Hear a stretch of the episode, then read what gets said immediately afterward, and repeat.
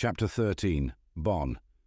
The moment the iron grip of the librarian closed around his arm, John was flooded with a sense of resignation. This was it. There was no escaping now. Surrounded, he was escorted to one of the dark blue sedans. The convoy roared to life, a snake of steel and chrome winding its way through the cobblestone streets of Cologne. Their destination soon loomed ahead, a large six-level red brick structure, monolithic in its presence against the cityscape. The building was as cold and impersonal as the librarians, its starkness heightened by the looming presence of the Kölner Dom Cathedral nearby. Inside the police station, the warm breeze of the outside air was replaced by a sense of stifled order, the air heavy with the hum of activity and the underlying anxiety of law enforcement. The lobby was filled with uniformed personnel, their stern faces a mirror of the situation at hand. Suddenly, amidst the sea of strangers, a familiar face appeared. Dad! Mark exclaimed, relief flooding his voice as he hurriedly made his way over. His brow furrowed with concern and frustration, he studied his father's face. Are you okay? What were you thinking, running off like that? Mark's words cut through the fog that had been clouding John's mind. The pieces of the puzzle started to fall into place. He remembered leaving Mark at the Citadel after he discovered Simon's involvement. He wasn't supposed to be in Cologne at all. The bewilderment on John's face was not lost on Mark, who quickly turned his attention to the librarian who was in the lead. Thanks for the assist. I'll take it from here. His voice was firm, resolute. The man responded with a cold stare. Just make sure he stays out of trouble. With that, the librarians retreated, leaving father and son in the lobby. Mark gently ushered John towards the door, guiding him out onto the street, where a small European rental car awaited them, parked inconspicuously adjacent to the police station. The slamming of car doors echoed in the still air of the sheltered street, a loud exclamation that seemed to amplify the tension between John and Mark. Mark buried himself in the logbook of the rental car, the steady scratch of his pen a stark contrast to the heavy silence. John cleared his throat, struggling to find the words to make sense of his actions. Mark, I. he began, but he was cut off by his son's sharp interruption. Save it, Dad. All you had to do was trust me, but no, once again you think you're the smartest guy in the room. Mark's words stung more than he cared to admit. The silence that followed was unbearable, the air heavy with unspoken words and strained emotions. Mark didn't stop there. It's just lucky that the ministry flagged your position and Simon paged me when he did. I was on my way to Bonn and had only stopped in Cologne to get gas. I had exactly zero idea where you were. The mention of Simon's name caught John's attention. His initial mistrust and skepticism towards the man was now a cause for embarrassment. He found himself reconsidering his judgment. With a deep swallow, John managed to find his voice again. You are right, Mark. I was wrong for leaving you at the Citadel, and as for Simon, I trust your judgment. I have to. Without you, I never would have made it this far. His words were sincere, filled with a humble acknowledgement of his mistakes. The tension in the car was palpable as Mark fired up the engine, his gaze fixed on the road ahead. Suddenly, John opened the car door and stepped out. Dad, are you serious? Mark's exasperation echoed in the vehicle. Before Mark could finish his sentence, John had hopped into the back seat, flicking the child lock on the door and wearing a mischievous grin. That should do the trick, he declared, attempting to suppress his own laughter. His typical dad joke seemed to do the trick, as Mark couldn't help but crack a smile. He shook his head, looking at John in the rearview mirror. God, you're annoying, he grumbled, trying and failing to suppress his amusement. The drive to Bonn was a quiet one, the tension between John and Mark slowly dissipating with each passing kilometre. As they reached the outskirts of the city, they were met with a stark contrast to the bustling streets of Cologne. Bonn was a town at the end of the line, a place falling into slow dilapidation. There were no grand bridges or impressive industries, no cultural splendour to speak of. Also, the presence of the ministry seemed faded, their propaganda relegated to old posters and billboards that were as neglected as the town itself. It was a shell of a place, forgotten by time and change. Their destination was a small hotel by the Rhine, known as Baden. The establishment looked as though it hadn't seen visitors in months, its hosts shocked but welcoming at the sight of their guests. It was a quiet place, matching the overall feeling of the city. After settling into their respective rooms, they finally decided to venture down to the hotel's dining area for dinner.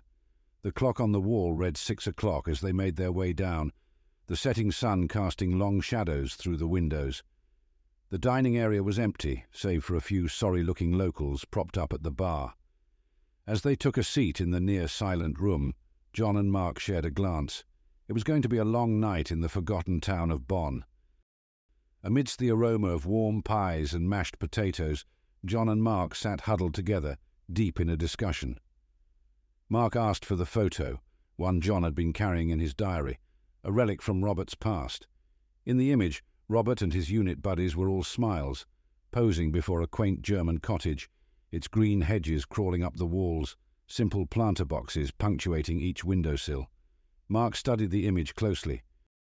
This place could literally be any building here, he sighed, feeling deflated. John reached out and took back the photo, scanning it once more. His eyes stopped at the tree in the coat of arms near the door. What about this? he pointed out, hope colouring his voice. Mark shrugged. It's not like I can just look it up in a database. John, unfazed by Mark's scepticism, decided on another course of action. Time to go to a secondary source, he declared, pushing his chair back with a clatter that echoed in the silent room. He made his way to the bar, photo in hand, and sought help from the young bartender. The man scanned the image but shrugged apologetically. No, sorry, can't say I have. John sighed heavily, placing the photo on the bar. Just as he was about to give up, an older man sitting next to him spoke up. Give us a look. With nothing to lose, John handed him the photo. The old man scrutinized the image before a spark of recognition flashed in his eyes. Now that's a watering hole I have not seen in a long time, he reminisced, finishing off his stein. John perked up. Wait, you visited this place? Religiously until the old owner went bankrupt, the old man revealed. It's called the Zur Lindenwirtin, a pub, not a fifteen minute walk from here. A wave of relief washed over John. Brilliant, he said. Would anybody be there? The old man shrugged. I think his son Arnold still lives there, doesn't do anything with the property, so you might want to knock real hard on the door when you get there. Chapter 14 The Family Tree After speaking with the old man, John and Mark decided to finish off their meals and set off for the old pub before darkness fell that evening.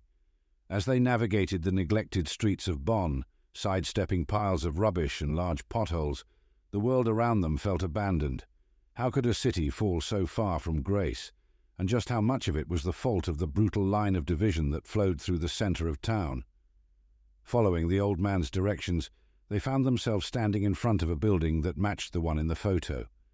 Though its windows were boarded up and the hedges overgrown, it held the same familiar charm. Brushing aside the vegetation near the entrance, Mark found the marker, a metal and wooden coat of arms bearing a tree. This is the place, Mark announced. John approached the door, rapping his knuckles against the wood. Hello, he called, listening for any response. When none came, he knocked again, louder this time. Hello, I'm looking for an Arnold. After a moment, they heard the faint sound of footsteps descending from the second floor. A series of locks clicked open, and a wary face appeared in the gap of the slightly ajar door. I'm Arnold. What do you want? John took a breath, choosing his words carefully. I was hoping you might be able to answer some questions about the history of this place. Arnold's eyes narrowed. Look, old man, this isn't a museum. It's not even a pub anymore. Why don't you just leave me alone?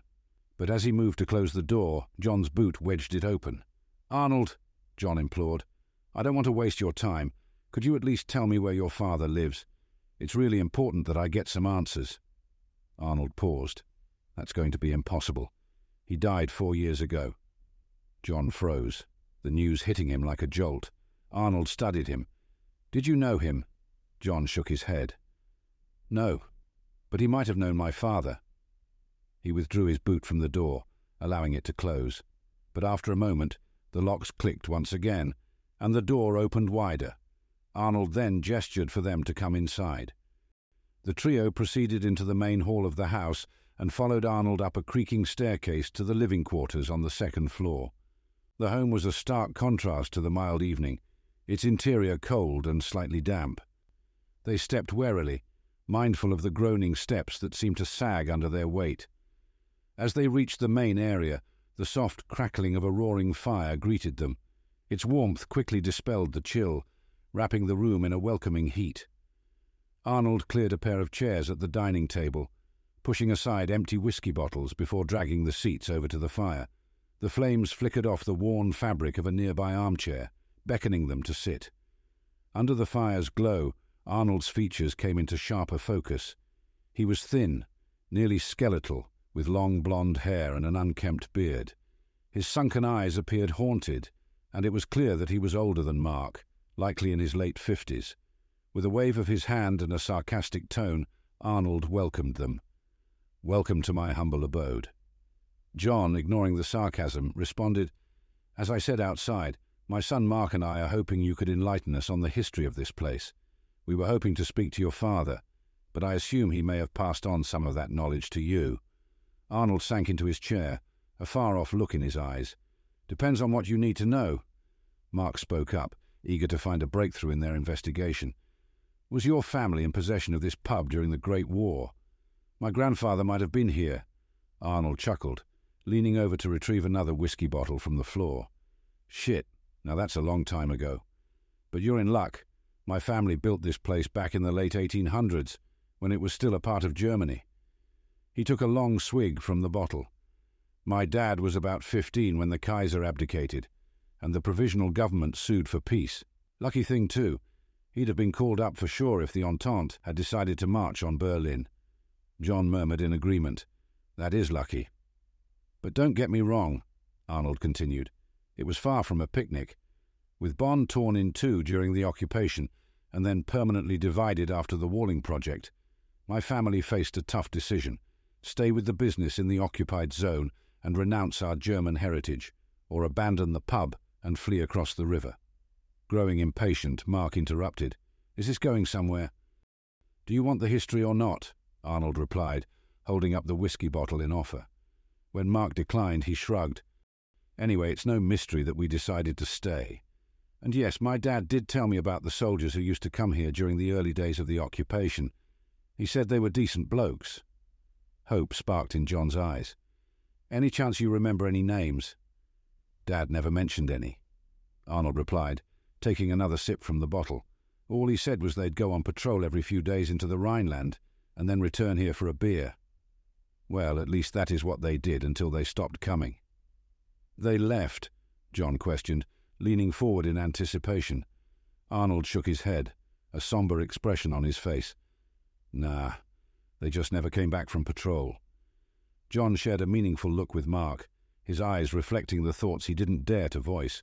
Mark objected instantly. Oh no, we are not crossing into Germany.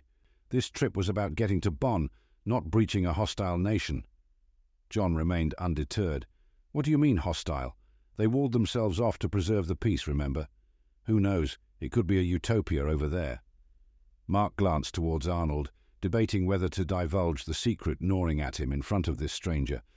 He finally turned back to his father. Look, all I'm saying is there's no way in. The only crossing was back at Cologne. Arnold coughed, drawing their attention. You can just do what everyone else does. John and Mark both turned to Arnold, exchanging confused glances as they waited for the punchline. Everyone else? John asked, his brow furrowed in thought. Arnold chuckled. Well, by everyone I mean the drug runners, the desperate, and the destitute. Those poor bastards swim. Mark rose from his chair, his frustration finally boiling over. This is getting ridiculous. Thanks for the story, but it's getting late, and we don't want to get mugged on the way back. Dad, I'll be outside. Without waiting for a reply, he turned and left the room. John rose slowly and extended a hand towards Arnold. As they shook hands, he held on to Arnold's grasp, seeking answers. How did your father die? Arnold sighed, his gaze drifting to the fire. Bladder cancer. There's no welfare out here, especially not for non citizens. We leveraged this place to the hilt, trying to get Dad the treatment he needed, but in the end, it just destroyed his legacy. John's eyes welled up with emotion, his thoughts whirling. And left you like this. Arnold withdrew his hand, turning away from John's sympathetic gaze. Shit just happens, I guess. With that, John left the room, leaving Arnold alone with his thoughts and the dying embers of the fire. Chapter 15 The Crossing Back in the quiet confines of their hotel rooms, John and Mark found themselves deep in thought. Each man was caught in the grip of a looming decision, like a chess player contemplating a risky move. The clues they had gathered so far were like breadcrumbs scattered on a forest floor, leading them into the unknown. The question was, should they allow the trail to run cold, or muster the courage to follow these clues beyond the wall? In his room, Mark dialed his wife Elizabeth. The familiar voices of his wife and children filled the room, painting pictures of joy and laughter in the cabin back home. He listened to their tales of bushwalking adventures, shared stories around the campfire, and the delightful chaos of marshmallow cooking. He missed his family, missed being part of those little moments. But the voices on the other end filled his heart with joy. On the other side of the paper thin wall, John sat alone in his room, his heart echoing the painful contrast of Mark's conversation. The muffled laughter seeping through the wall only served to amplify his loneliness. Yet again, he found himself pouring his heart out onto paper, crafting a letter filled with words he couldn't speak aloud. Once he was done, he carefully placed it in a plain envelope and sealed it, the taste of the adhesive bitter on his tongue. A heavy sigh escaped him as he closed his eyes, a silent prayer following the breath. Just then he heard the soft click of the phone being hung up, and the hum of conversation from Mark's room ceased. It was then that John rose from his seat and ventured into the hallway. He rapped softly on Mark's door, waiting for his son to answer. The door creaked open, revealing Mark, his face still lit with the afterglow of his conversation with his family. Dad, what is it? he asked. John steeled himself, his features set in a grim expression. Mark, I promised you that I would never run off on you again, he began. So that is why I am telling you now that I'm going to make the crossing tonight. I don't expect you to come, but this is something I have to do. Mark was silent, watching his father as he continued. I know that it could be a complete dead end, but I have to try. And what's more is that I can't wait. My memory is getting worse with every sleep. I will make the crossing, get my fill, and be back before sunrise. The words hung in the air between them like a tangible weight, forcing Mark to grapple with the reality of their situation. He paused, struggling to find the right words. Then slowly, he lifted a hand and placed it on his father's shoulder. Dad, I cannot begin to know what you're going through. Your independence, your memory, it's all slipping away, he said, his voice thick with emotion. But I do know that I promised you that we would do this together. That's how we started it, and that's how we'll finish it. A small smile tugged at the corner of John's lips. He placed his hand over Mark's and gave it a grateful squeeze. Our journey awaits, he said, the words sounding like a decree, the continuing of an epic tale. There was little time for preparations, yet the men were swift and efficient. They studied a local map of the area and decided that the best place to cross the river was at one of its narrowest points, near the Pariser Platz. According to the scale of the map, the swim would be about 400 metres, and with a predictable current speed of roughly 1 to 2 kilometres per hour, they would need to steel themselves for at least a 12 minute swim. It was a daunting task, but both men were determined. It was nine o'clock when the two men left the hotel. By this time, Bonn had transformed into a ghost town, its streets shrouded in darkness and devoid of any sign of life. They traversed the same dilapidated streets they had walked earlier, sticking to the shadows as they tried to avoid the occasional patrols of occupation law enforcement. While navigating through the deserted streets of Bonn, John's keen eyes landed on an object he had been searching for. An old public mailbox, worn down and rusted from years of exposure, stood like a silent sentry against the wall of a nearby post office building. Peeling away from Mark, he darted across the road to the mailbox.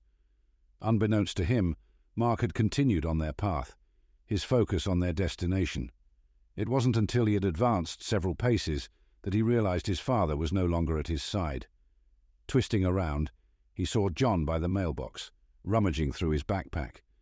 A surge of frustration bubbled within him, and he let out a hushed whisper, piercing the silent night. Dad, what on earth are you doing? Ignoring his son's exasperated question, John pulled out the plain envelope he had sealed earlier. With a swift motion, he slid it into the mailbox's slot, the metallic clang echoing faintly in the quiet. As he turned back to Mark, he hurriedly called out, I'm coming, I'm coming. He hastened his steps, quickly closing the distance between them. Shrouded by the veil of the night, the two men huddled on the river bank, their hearts pounding a relentless rhythm in their chests. Dull moonlight danced upon the water's brown surface, intermittently revealing ominous silhouettes of passing boats with their glaring spotlights. Time was of the essence, and they knew they had to act. Nervous determination fueled their movements as they swiftly prepared their improvised flotation devices. Stripping down to their boxer shorts, they folded their clothes and shoes into the backpacks. Next, they took two garbage bags they had procured from the hotel and placed the backpacks inside. Finally, filling the bags with as much air as possible, they sealed them tight. The result was what looked like two black balls of trash, ugly but buoyant. Wading into the frigid, rippling waters, adrenaline surged through their veins like wildfire. The current was slow, as was expected, but it clawed at their legs, attempting to undermine their resolve. As the cold water lapped at their knees, they waited for the perfect moment to submerge, timing their entry with the next passing boats. The crossing initially went smoothly, both men making steady progress towards the distant shore. However, around eight minutes in and over halfway across, John's strokes began to falter, his pace reduced to a meandering paddle, and the threat of the next patrol boat loomed ominously as it moved into view. Mark could do little to assist, and John, using precious energy, silently gestured for him to push on. The voices of crewmen aboard the approaching boat were beginning to grow clearer, the probing spotlight scanning the murky water. John knew he wasn't going to make it. In a desperate bid to avoid detection, he pushed his bag towards the path of the incoming boat. Bereaved of his makeshift raft, John paddled frantically towards the shore. Simultaneously, the floating bundle of rubbish successfully caught the boat's attention, the spotlight fixating on the strange object.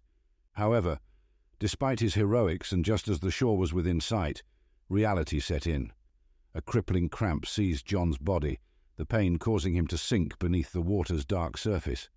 As his bare feet encountered the slimy riverbed, he felt a sense of entrapment. Come on, you old bastard, he thought to himself as he battled the cold and slimy bottom of the Rhine, on last effort. But no matter the mental strength, no matter the stubborn will, John's body could not prevail. Suddenly a strong hand latched onto his shoulder, hoisting him back to the surface. It was Mark. He had abandoned his bag ashore and plunged into the river after his father, pulling him back to the shoreline.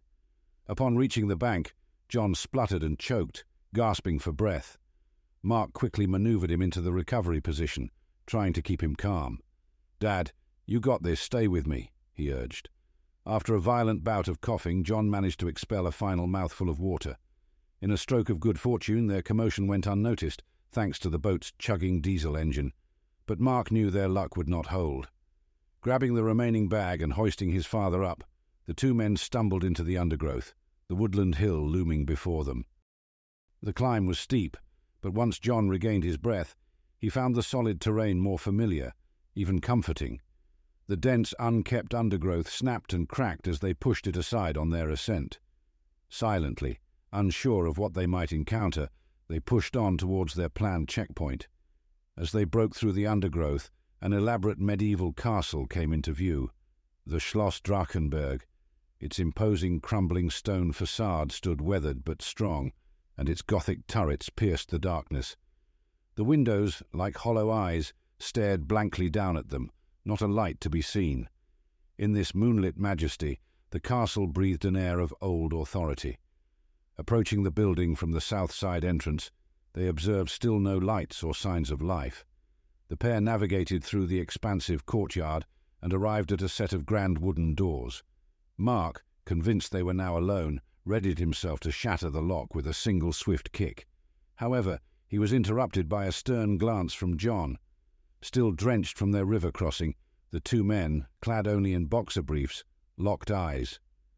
Mark finally broke the silence. Get out of the way, Dad. urging his father to step aside. Instead, John swiftly twisted the handle, and the massive door creaked open. Its weight echoed in the silent courtyard. Slightly embarrassed, Mark pushed past his smirking father into the depths of the castle.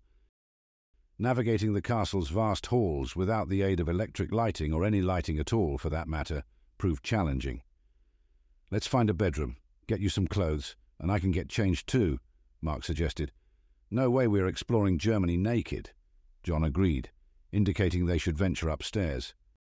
The deeper they delved into the castle, the more apparent it became that the place hadn't been entirely abandoned since the occupation. Though dust and cobwebs hinted at neglect, there were also signs of recent structural repairs. The pair eventually discovered a bedroom. Slowly moving into the room, the moonlight providing much needed illumination, Mark began rummaging through their bag. He retrieved a towel to dry off before changing, then passing the same towel to John.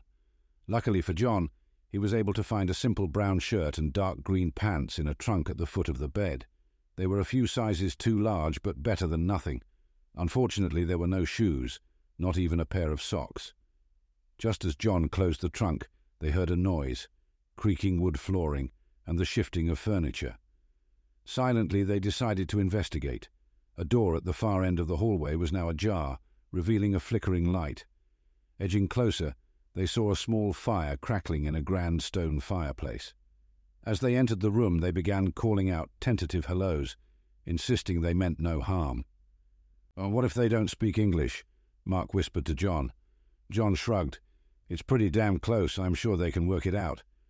Despite the lack of response, the room didn't feel abandoned. Food scraps lay scattered around, and bottles of alcohol appeared to be half finished. Confused, Mark suggested, Looks like we scared them off. Regardless, John stated, we shouldn't overstay our welcome. As they turned to leave, the silence shattered. Now, a voice commanded. In an instant, the light from the fire was extinguished, and rough sacks were thrust over their heads. Next, the men's feet were kicked out from beneath them, sending them crashing onto the cold wooden floor below. Tie them up, the same voice ordered.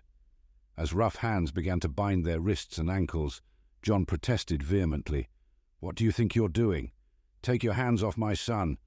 Mark echoed his father's cries, but to no avail. Suddenly, they were hoisted over powerful shoulders and carried from the room. The sound of the door slamming echoed ominously through the castle's halls. You have been listening to part five of The Great Reset